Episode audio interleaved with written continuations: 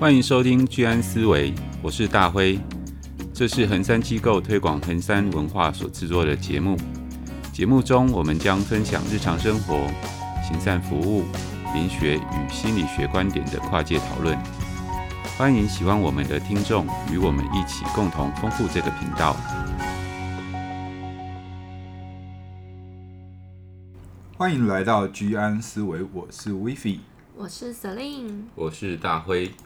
哦，今天天气很冷哎、哦，今年冬天很冬天呐、啊。对啊，所以因为天气冷，我们的 Celine，嗯，对啦，就是不好意思让大家等这么久，真的很久哦。早上真的是被床吸住了。那、啊、你要说说看是什么原因床那么容易的吸住你吗？是不是有种被叫做那个法兰绒嘛？嗯对，就是很暖的那种。嗯、那结果我最近就是连床罩就是都换成法兰绒的，哦、一整个被吸进去。我觉得冬天在床上，然后如果棉被真的很暖的话，那个真的是很厉害。嗯、对啊，我今天我今天也是在床上，但是我就想说，因为我是发热毯，但它没有那么暖，嗯、就是你还是会有一些刺骨的寒风的这种感觉。然后我就觉得。就是你离开床的那个强度会比较强，就是哦，这是睡得好像不是很舒服，还是赶快来起床吧，这样的感觉。啊，大会嘞，大会嘞，我是那种闹钟一响就会立刻离开我的床的人。哦是哦，这么厉害哦。对，就有小孩嘛。嗯。对啊，那早上你不起来，你如果赖床，小孩会迟到，所以。也也不是因为小孩吧，就从从以前就养成这种习惯，就是醒来然后还窝在床上，因为那是一件很可怕的事情，你很容易随时就是又睡着这样子。我我我从以前就是要设五个闹钟的人 可是你你是想在睡觉，还是想窝在被窝里面？那个状态又不一样，因为你睡着的话是可能再起来就是过了那个很多时间点，嗯。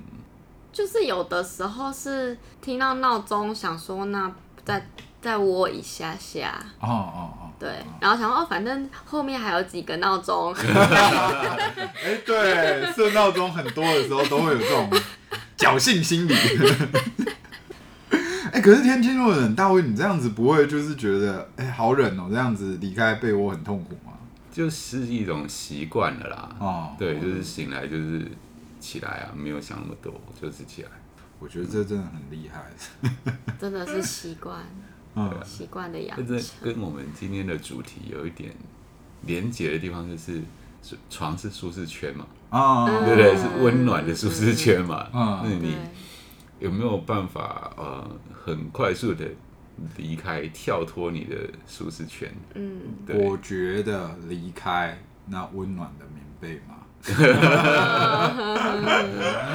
好像在现在这样的冬天有点困难啊，真的。因为我觉得你赶快起来，很快你就会适应啦。哦，我觉得是哎，就是你起来之后会是切换到另外一个模式。对，你可能可以赶快找一件就是衣服先套上套上去，就就起床就比较不会那么困难。对，但是最难的就是在那个决定那个 moment，那个 moment，就是那个我。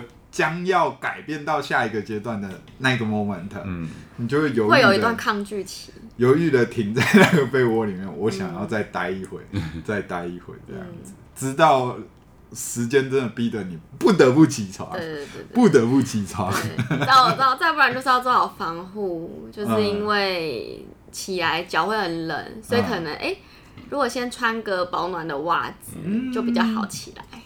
哦，预备预备预备改变前的预备哦，嗯，跳脱前的预备。了解，哎、欸，所以我们今天真的是可以蛮蛮好的来聊聊呃各种的改变，因为最近气候变迁嘛，相信也蛮多诶、欸、不一样的人有，嗯、每个人都有不一样的应应方式。那我们先从小的改变开始谈吧。好啊，好啊，好啊，嗯、我觉得比较小的改变可能是日常生活中的换造型。换打扮的方式，style。嗯，那你们上一次换造型是什么时候？我应该有一年多了吧。嗯，对，一年多的时间了。一年多的时间换造型。那那时候原本是什么造型啊？在台湾的男生都还没有把两边剃高的那个状态，我就已经先有那个。Undercut 嘛，就是两边的头发剃高是都剃耳朵上面往上撸掉那样吗？就是就两侧的头发都剪剪很短，哦、比较比较比较帅的那一种。就是现在台湾路上男生一堆的那种发型。啊、对，那在那之前，我可能就是有上那个男生的那些造型的网站，然后看到外国就有 undercut 的这种发型，然后我就先这样剪。然后后来就哎发现整个台湾就大流行，因为那个比较方便，因为两边长长的话就会比较没精神啊。嗯，对，所以呃那样子的头发还留了蛮长一段时间，然后后来实在觉得不想留制服头。嗯，明明是我先开始的。对，然后后来就再继续找一些哎不一样的发型。对。就大概一年多前吧，然后就改变了。嗯、可是那时候刚剃这种很短的，那个时候其实蛮多老人家没办法接受。为什么？就是他们会觉得，就是哎、欸，看起来很像混混或流氓的那种感觉。有些时候他们会有这样的联想。我知道，而且有阵子不是很流行，就是可能剃，然后上面还写字，然后画或者画个刻个闪电造型那样。对，嗯。就会就会就会被念，但后来好像我阿嬷也慢慢习惯这种，就是因为路上看到很多，所以我觉得制服头也有制服头的好处，就是它会这样，就是从众效应，大家一从众下去之后，哎，这个东西就好像变得很习以为常，就是。那种呃邻居家的小朋友啊，或者是谁谁谁家的孩子，或者是呃大哥哥都会这样剪的时候，我阿嬷就那个。那个光谱就会被调整过去，这样。对，因为看习惯了。对啊，对啊。那舍令呢？我最后一次改变造型的时间，因为我现在是长直发嘛，然后但其实我以前大概就是都会烫卷，所以我应该是去年吗？哎、欸，真的也是分手之后哎、欸，哦、那时候就是我是做一种护发。嗯，对，然后反正我就是现在就是觉得我想要就是可能是发质看起来是比较好的，嗯，所以我就也不会想要再特别做什么造型，嗯，对，因为我觉得哦，反正发质好，然后你就可以自己做造型啊，然后我自己想怎么变化怎么变化，嗯。哦，所以就对于这种比较新奇或者是各种不一样的发型，就比较没有那么多的追求。不是啊，因为我就觉得以前都尝试过了，而且我现在只是比较想要就弹性一点，而且我自己也会弄造型。哎，那你最短曾经剪到多短呢？就小丸子那样吧。哦，讲一下小丸子。小丸子。哦，蛮厉害，蛮厉害。男生最短应该就是都是当兵的时候吧？剃光头，对，剃光，真的是剃光。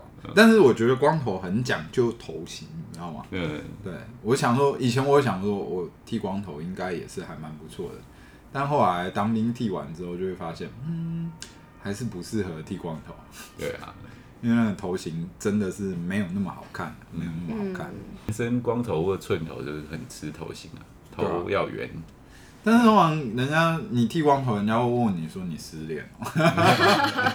大部分人好像会有这种这种想法，就是男生在。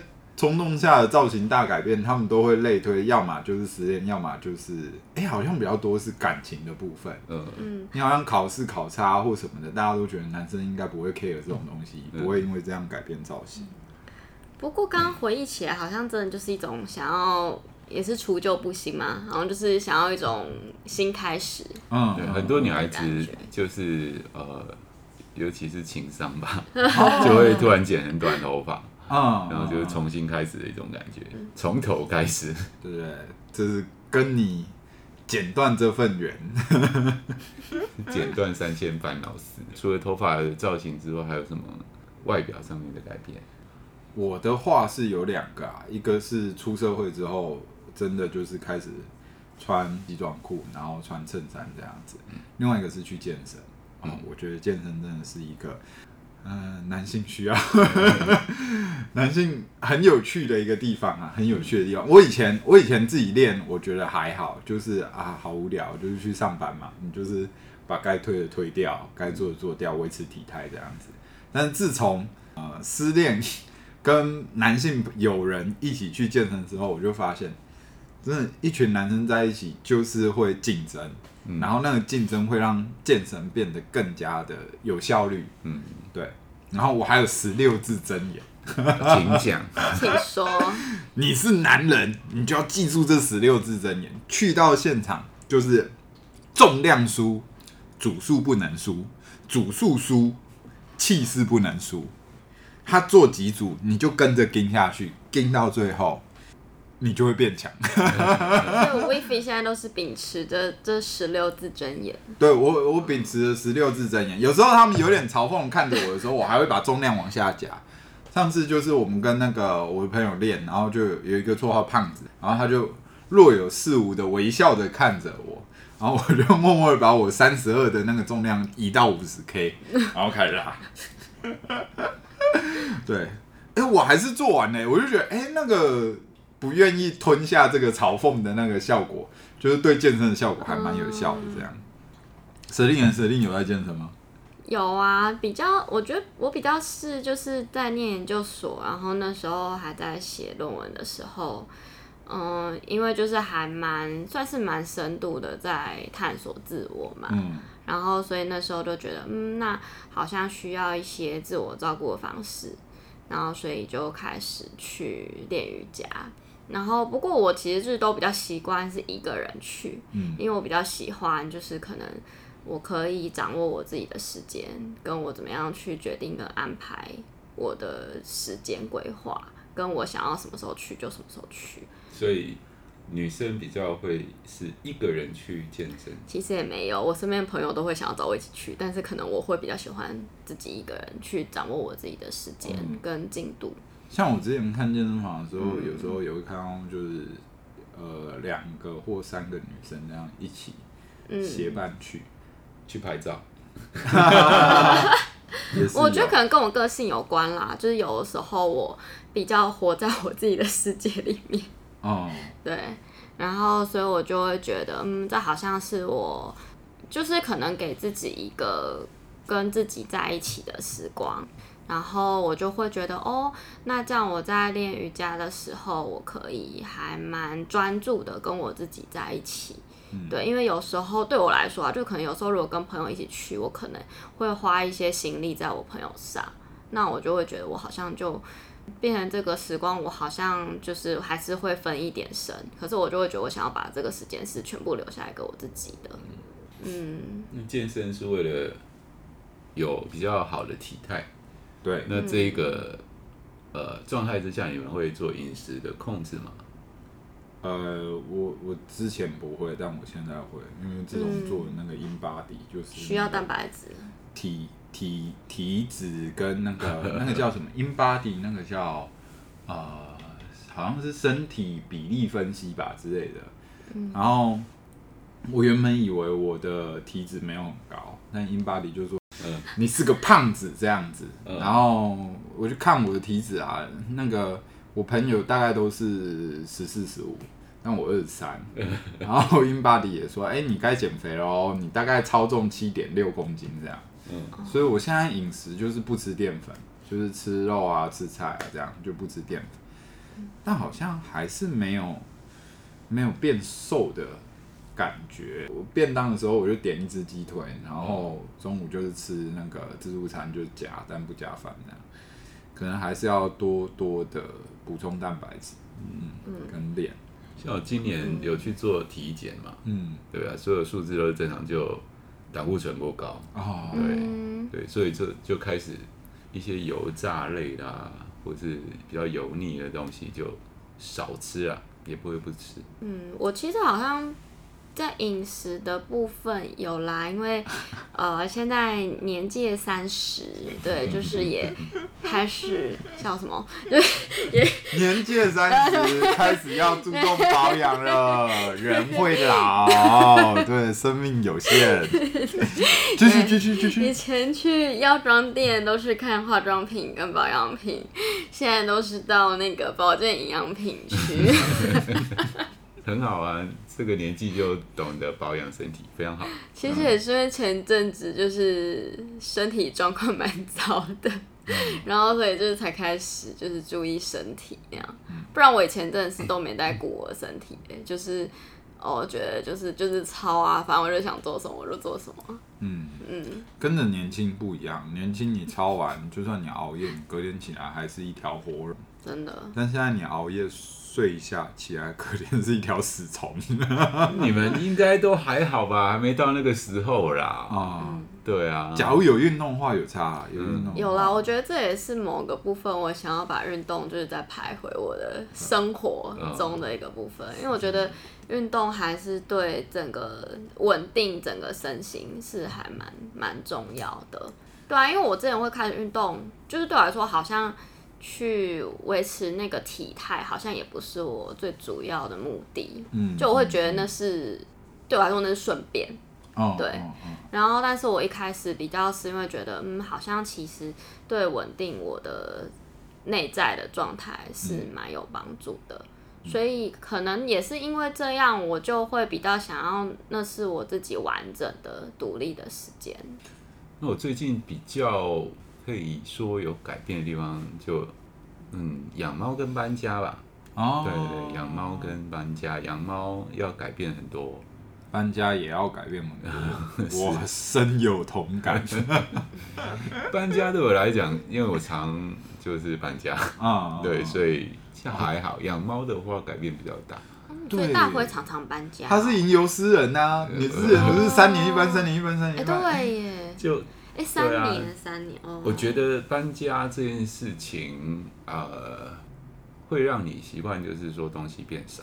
哦哦哦哦，对，因为就比较方便嘛，而且三不五时更换一下那个生活环境。对啊，因为嗯，如果说你在一个地方住久了，东西都是一直往家里拿嘛，嗯，对不对？然后你东西就不知不觉变很多，有一天你搬家你就知道。哦，是的。对，那搬家的话，其实诶，渐渐你你习惯改变环境的人，他就会比较减少自己多余的东西。嗯，对，嗯，对，适应力会比较强啊，对啊，而且常离开舒适圈。我觉得这跟各种改变都有关啊。你如果有太多包袱，嗯，你很难去做改变。嗯，所以搬家也是呈现改变的一个样貌。就是你你的包袱越少，你的东西越少，你搬家起来改变起来的负担就越小。嗯，轻装上路。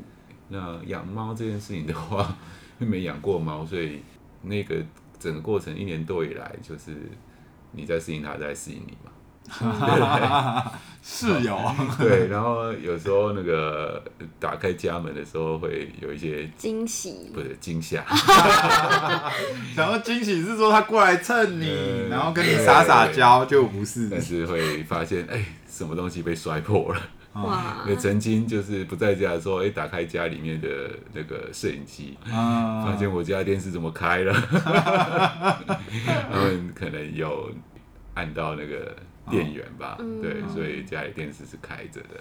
我觉得猫真的是很厉害的动物，你就是要限制它的行动，要想各种方法。哦，就就把遥控器要藏起来，就收好了，就是不要让他们。呃，有机会不小心去把电视打开，嗯，然后有一次起床，哎、欸，冰箱的冷冻库怎么是开的？然后那个冰块融化，满地的水，这样，嗯、对，他们把冰箱打开了。啊，你骂他，他们会有内疚，或者是就是。觉得委屈的那种状态，我不会骂猫，因为你明知道它不会理你，跟狗不一样。对，狗的话，它就是 你还没骂它，它就已经一副做错事情的样子。对，然后猫的话，你骂它是不会理你的。真的，对，我我不会骂我们家的猫。对，你就是摸摸鼻子，然后收拾吧。嗯，默默侍奉猫主子，也不是把它当猫主子啦，室友吧。他们给我带来一个困扰导致的好处吧，嗯，因为猫很会掉毛嘛，嗯，就变成你每个礼拜都要打扫，哦，就会激励你每个礼拜去做家里的打扫、清洁工作这样。对，你如果一个礼拜不扫的话，那个现在还好，冬天比较不会掉，嗯嗯，对，但是除了冬天以外的时间，好像都在掉毛，嗯，对啊，还还好，我们家的猫不是很长的那种。长毛猫，长毛猫应该会非常惊人。威飞、嗯、搬家有什么？你你也还没正式搬啊？我有的东西一点一点拿过去，东西就是、嗯、现在东西都堆在我房间哦。然后我就是有骑车来上班，嗯，我没有住那边，没有在那边熬夜搞搞施工、搞 P 图、搞油漆的话，我就是早上骑车，然后把东西载一点过去，嗯，然后放着去上班，哦、然后晚上施工，施工完，假如累了没办法回家，我就在那边睡；假如还可以回家，我就再骑回家，这样，嗯。但我觉得好像这样的改变会还蛮有趣的一个事情，是你家是有一部分是你自己去处理的，或者是自己去投入感情的，嗯嗯，啊，那个会比较有家的那种感觉，嗯嗯。但有些时候也会因为这些东西跟家人吵架，因 为 大家对家的那个理想的状况不一样嘛，所以就会有那个分歧。我觉得都会，就是在改变的初期。嗯，就是说大家都诶、欸、在适应一个新的环境，或是一个新的关系，或是一个新的状态。每个人的想象是不一样的，嗯，然后每个人有每个人的想法，嗯，对。那在这样子的一个环境里面，你要怎么去磨合？嗯，嗯那那都会有争论期啦。什么东西摆哪里？嗯，对，可能这个就会有意见不一样，对，对不对？我觉得磨合是一件不容易的事，而且环境然后关系也都是相互影响的。嗯，但是可能过了半年，谁也不会去在意当初磨合的事情。就就那时候觉得这个磨合的当下，觉得这个这个事情非得这样子才好。嗯，对，但是其实大家都是习惯嘛。嗯，对不对？对啊、这个东西放在这里久了习惯了，嗯、也许啦，也许可能。而且有的时候关系的互动也是一种习惯。嗯嗯。如果其中一方要改变了，另一方也会不适应。讲到搬家，就是我其实比较少搬家的经验呢。嗯。就是我上一次搬家，我们家应该是我小学一年级的时候。哇，那很久了。对啊。你整个求学过程都住家里。对，我也没有，嗯，幸福，嗯，好啦，很多人都说，对啊，所以我现在才那么想要自由。嗯嗯，那你想要，你会想要，就是搬离家里自己住吗？就是说，我们先不考虑到自主家庭的一个部分，嗯，对，就是说，在你结婚之前，你会有想要说自己出来外面住？好像也不会，嗯，对。我其实也想过这件事情，但我觉得有个部分不会，是因为我觉得我们家只有我一个小孩，然后就觉得，嗯，如果我真的搬出去住，好像就可能也，嗯，就比较没办法常看到我爸妈。嗯、虽然现在好像就是也都在家忙自己的事情，嗯、然后但是就觉得好像待在家里面还是会有种，嗯，还是可以想看到他们的时候就看到他们，嗯、对啊。然后，或者是如果他们真的有，嗯，就是我也还是可以照顾他们。哦，对啊，因为就真的我们家就只有我一个小孩而已。我觉得家里只有一个小孩，真的比较难往外跑。对，因为你会有一点担忧，家里现在这样状况，是不是有人照顾长辈，或者是照顾家人这样？好险我有我哥跟我分担，大家轮流排班。这很重要的，真的很重要。对啊。嗯。对啊，所以我刚刚想话呢，我上一次搬家真的是已经我小学一年级的时候了而且那时候搬其实也没有搬很远哦，就是也还是算是在同一个区块，嗯，对，就是没有到很远，嗯、对。然后我记得我那时候搬家好像就是从我们原本的旧家，然后可能装一点东西吧，然后我好像就帮忙推还是什么，小学嘛，小学嘛。就帮忙推，嗯，所以你比较多可能在于改变居住环境，比较是自己的房间重新摆设。嗯，而且就是我很久以前其实也是没有自己的房间的哦。嗯，我其实是到比较近期才有自己的房间的。怎么会没有自己的房间？你们家的空间就那么多？不是啊，是，是因为我从小就跟我妈的关系是比较近的哦，对，所以那时候是没有自己的独立空间的。哦，对，然后我的确有注意到，我现在就是会还蛮经常想要，就是针对我自己个人房间做一些改变，嗯、或者是百世的变化，嗯，或者是像我可能之前我也会可能。嗯，譬如说，可能那时候刚开始有房间的时候，决定你想要用什么样子的墙面啊，贴、哦、什么样的壁纸啊，哦、然后或者是，嗯、呃，你想要什么样子的桌子，嗯，譬如说可能有个书桌，一个化妆桌，嗯，然后化妆桌你想要怎么，嗯、呃，怎么搭配，或者是怎么做装饰，哦、或者是我的窗台，可能我想要插什么样的花，对啊。真的就就就比较会有自己的那个个人感觉，嗯、就是这是我的房间，对，我可以怎么样打理它这样。对啦啊，然后我有还会有个习惯，就是好像有些时候生活中有一些改变，或者是哎，好像觉得今天心情有一些小小变化的时候，我就会买一束花给我自己。就是有点这么浪漫，就有点象征，就是一个，就是反正看到那种那那一束花，就会有种嗯，好像我又来到一个不同的阶段，也是一种不同的历程哦，给自己一些不一样的变化。嗯，好，那刚刚是小改变跟中改变，养猫啦。嗯、那那大改变呢？大改变的人生有怎样的大改变？嗯，大改变有有生命阶段的。过程嘛，就是说你必须面对的改变。嗯，比如说我们念书，然后毕业，求学的历程，毕毕毕业就是一个大改变啊。嗯、有有些人就是毕业就失业，哦、对啊，那你要进入职场，这就是一个大改变。嗯嗯，进入职场，进入社会，被社会毒打，嗯、然后结婚。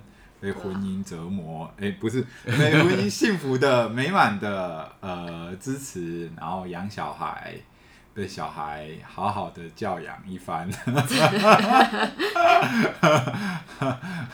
好不容易工作有了成就，然后呃，开始飞黄腾达，然后走到主管阶级，结果又退休，然后退休又要重新再适应一次没有工作的生活。啊，感觉有好多大改变。对啊，这些大改变，呃，蛮大部分是被动的啊。嗯，就是说，随着整个社会的标准嘛，啊，对，你到那个年龄，你到那个阶段，你就应该要、啊、呃变成那个样子。所以以前古人说“三十而立，四十而不惑”。嗯，但现在好像因为个人的个人化的状态越来越开放，所以。嗯结婚啊什么的，像我阿妈他们也都比较就是放开了，嗯、比较好像那个社会的框架真的有稍微比较松动一些，嗯、就是他们也就会觉得，我建议你是结婚呐、啊，我觉得结婚很棒，生小孩很棒，但是你自己做决定，到时候结了不要怪我。我觉得爸爸妈妈也开始觉得不想要帮子女承担这个做决定的压力了，嗯，哦、因为他们自己经历过嘛，对啊，对啊，知道那个就是。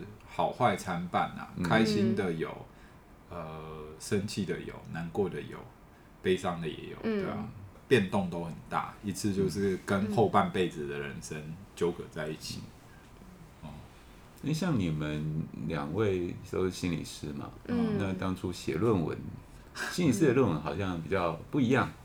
哎、欸，要看你写，要看写什么样的论文。对，我们写的是自我叙说，哦，那真的就很不一样。嗯呃，也算是一个大改变啊，嗯、就是也算是一个大改变，算是一个面对自己的生命历程，有点像做治疗，嗯、就那个过程就真的是有点像做治疗，就是你把人生中的前上辈子的东西，而、呃、不是上辈子，上半辈子的东西，嗯，一个一个的挖出来，然后检视，然后理解反思，然后哭啊什么样的，然后整理，然后最后再把它放回去，这样。然后有一些哎、欸，觉得不太想承认或接受的黑暗面，也都挖出来处理，这样，嗯嗯，有点像做手术吧，对吧、啊？那真的是一个大改变，就是后来就会引发，嗯，如果写的比较认真的话，就会引发也会有一些行动的时间，嗯、对吧、啊？对啊、可能像是你。可能从呃回到你的原生家庭，可能去做一些比较直接的行动去做改变，嗯、或者是到你的亲密关系里面做一些改变。嗯、简单讲就是跟家人吵架，嗯、跟阿妈革命，跟阿妈革命，或者是哎、欸，对啊，哎、欸，那时候我阿妈还一直骂我说：“你去学这些东西都拿来对付我。”我就说。好像是也没错。我是我是有跟我妈抱着哭着哦，啊，也不全然都吵架而已。呃，但是抱着哭之前应该是要吵。有啦，抱着哭之前有。或多或少都要冲撞空间跟革命。对啊，没有办法，我觉得真的是没有办法。所以这个论文对你们的人生来讲，这是一个改变。对我来说是很大的改变，嗯，对，就是我觉得一句话就是活出我想要的自己，嗯。嗯，有种那种火车换一条轨道的这种感觉，就是你原本顺顺顺顺顺，火车会一直往前开，但是你写写写写写写的时候，它就偏离原本的那一条轨道，那另外一条轨道是哎、欸、你比较喜欢的，你觉得是偏离哦？我觉得是偏离吗？因为我觉得我以前过的人生是照着顺水而顺流而下的那个过程。嗯，那个过程就是，哎、欸，环境处境给你怎样，你就是照着那个，你不会去太多的抵抗，或者是太多的做自己，或者是太多的抗争。但是好像、呃、那样子写完之后，会有一种就是，哎、欸，当某一些分歧点的时候。我会选择另外一个分歧点，尽管那个分歧点是不舒服的，嗯，或者是尽管那个分歧点是痛苦的，我会刻意的去选那条比较痛苦，但我比较觉得做自己或者是比较开心的那条路，然后就就是火车就会偏离原本可能就是哎稳定工作啊，然后结婚生子啊，然后就会说到说哎我我比较想要过一个怎样的人生，那个想象会不一样，就从被动变成比较有主动性。嗯，而且你重视的东西会不一样，嗯，就是原本会比较重视外在的，嗯，别人社会给你的那些框架什么的东西，但后来就会比较重视自己内在的感受。嗯，嗯，那你们对于做自己这这件事情的想法是什么？我觉得对我来说，我会觉得在，嗯，每个人内在也许都会有一些自己。最原始的、最真实的部分，然后，但可能在社会上就是会被一些环境上面的框架去抑制住嘛。然后对我来说，做自己或者是写自我叙说的过程，有点像是。我觉得就有点像你刚刚说的那个轨道，我觉得是一开始可能那些轨道会被外界的一些杂草啊或者什么可能覆盖住好了，但是我觉得现在是我可以很清晰的看到我内在最原始的、最原初的那些轨道是哪什么方向，嗯、但是同时我也还是可以看到那些岔路，可是我可以更肯定的去知道我想要往哪个方向走。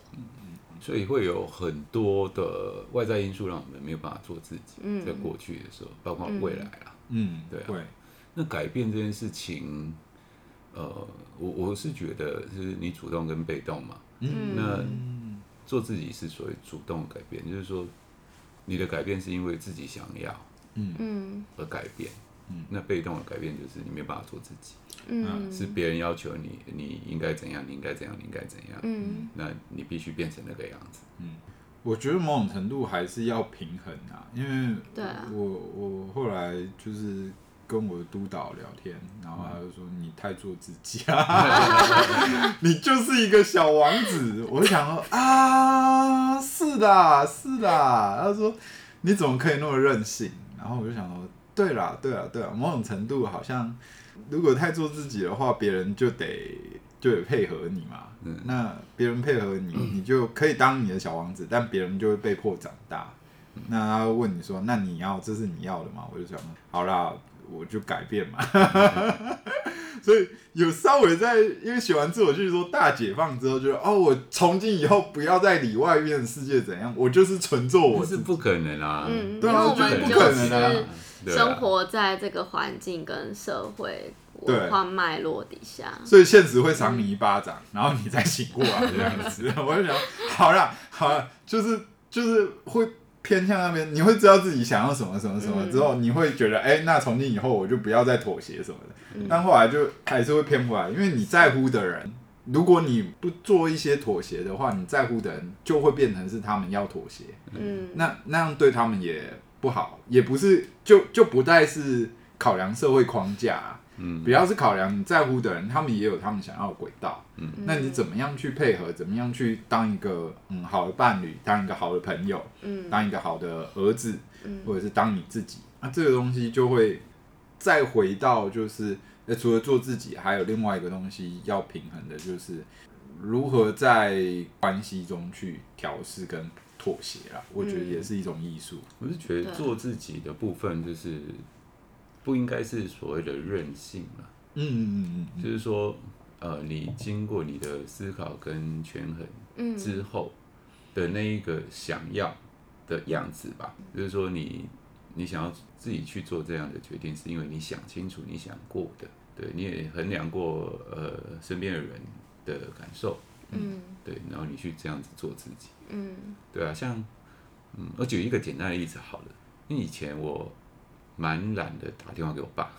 嗯，对，这个我跟威飞讲过。嗯，对，可能我一个月打一次电话吧。嗯，对，那就长辈就会，爸爸就会觉得说，嗯、啊，你怎么呃这么久都没有来电话？对，然后他就会噼里啪啦噼里啪啦讲很多，那俗称叫做念嘛，念。那那在那种状态之下，我们就会觉得不舒服嘛，嗯、对不对？嗯、打电话来关心你，然后就。还要被念，被讨一顿念的。对，那下一次打电话，你又会更排斥的那个心理状态。嗯，对。但是你那个时候的任性，做自己的那个，就是我我不想打。啊、嗯，对，不想打。那后来我我自己觉醒，现在每天打电话，嗯，每天早上打电话请安。嗯，对。那以前可能一个月打一次，要花三十分钟，嗯，听爸爸讲话。嗯、对，听听爸爸念，嗯、现在就是每天打电话，可能花不到一分钟。嗯嗯对，因为你每天打，他也不会念你。嗯。然后他就会给你报告他现在的健康状况大概怎么样，然后生活怎么样，然后讲完他说：“哎，我要去吃早餐了，不跟你讲了。嗯 ” 对，你就哎，可能呃每天就花一分钟左右的时间打给他。嗯。对，然后就是很轻松的状态。嗯。那跟以前自己的那种选择，就是。一个月打一次，然后准备好，好，我要开始被念了，然后忍耐半个小时，甚至更久的时间，一样是自己的选择，只是你选择你怎么做。嗯，哎，那大伙比较好奇，你刚刚说那个觉醒，嗯，那个觉醒是怎么来的？那个觉醒怎么来的？哦，好像是就是有一段时间，呃，爸爸身体有一点点状况，哦，对，然后那一段时间就常打，哎，觉得常打的。感觉很好，嗯，呃，不会被念，对，然后后来就可能有有改变一些，是两三年打一次，嗯，那想说既然打，那就干脆每天打吧，就养成一个习惯，嗯，对，把它变成习惯。所以好像那个改变的过程，你也有接收到一些好的回馈，对，所以我觉得改变也是也是有点。一个契机啦，然后也有一点渐进式，嗯，对啊，那也是自己改变。如果他要求我，嗯，那你得每天打电话来，哦，那压力很大。对，嗯、就是所谓的改变，你被要求的话，你就会觉得压力大，嗯，因为你不是你自己想清楚想要做的，嗯，但是这件事情如果是你自己想要做的话，我觉得就没有什么困难。所以真的还是要来自自己啊。但是我觉得，呃，有时候可以引导别人改变，嗯，但是那个引导就不是我要求你。你应该要怎么做？嗯、我希望你应该要怎么做？嗯，对。而且有的时候关系就是一种相互影响的过程嘛。嗯、然后当我们改变了，有时候关系的另一方也会像齿轮一样跟着转动。嗯，嗯，那另外生命当中很大的改变就是来自于无常。可能呃，我比较强烈的就比如说我们身边的亲人突然离世，嗯，那这个部分是一个比较大的议题，嗯，可能呃，我们未来可以针对这个议题再开一集来谈，对，需要再开一集，那个议题太大了，所以不是我们今天能够有时间去谈的。哎，我们现在开始挖坑了哦，还是大家有想。有种老高的感觉，还是大家有想要听什么，也可以跟我们说。好，那最后试着大家用一句话总结今天的对于改变的一些，从小改变到大改变的一些呃发想，或者是你个人的观点的发言吧。世界上唯一不变的事情就是随时随地都在变。嗯，对，那只是说随着你的成熟跟成长，嗯，那你自己想要改变什么？嗯，对，那改变并不容易，嗯，每个人都只能改变自己，嗯，对，也不要太想要去改变别人。哈哈哈，真的要放下改变别人的妄念。嗯，呃，我觉得人生当然有很多东西会改变啊，但我觉得莫忘初衷。很多时候，第一个起心动念的那个念头是呃最重要的，因为那时候你是通常是最有理想的时候，所以就是呃生活中总是会经历各式各样的被要求、被迫改变，或者是各种的。呃，需要去妥协或者是尝试变动的状态，但我觉得，假如能够保持着一开始那个初衷的话，那会让我们比较在走的过程中不会偏离自己的心啊。我觉得很多时候是很很重要的，得反复的提醒自己，一开始投入。呃，不论是感情关系，或者是投入论文，或者是投入呃一份工作，当初的那个心心意为何？那假如心意都还在，或者是热情都还在的话，我觉得不管外在的世界怎么样变动，都还是可以呃坚持或坚定下去的，因为这会让我想到《灌篮高手》嘛。教练，我想打篮球。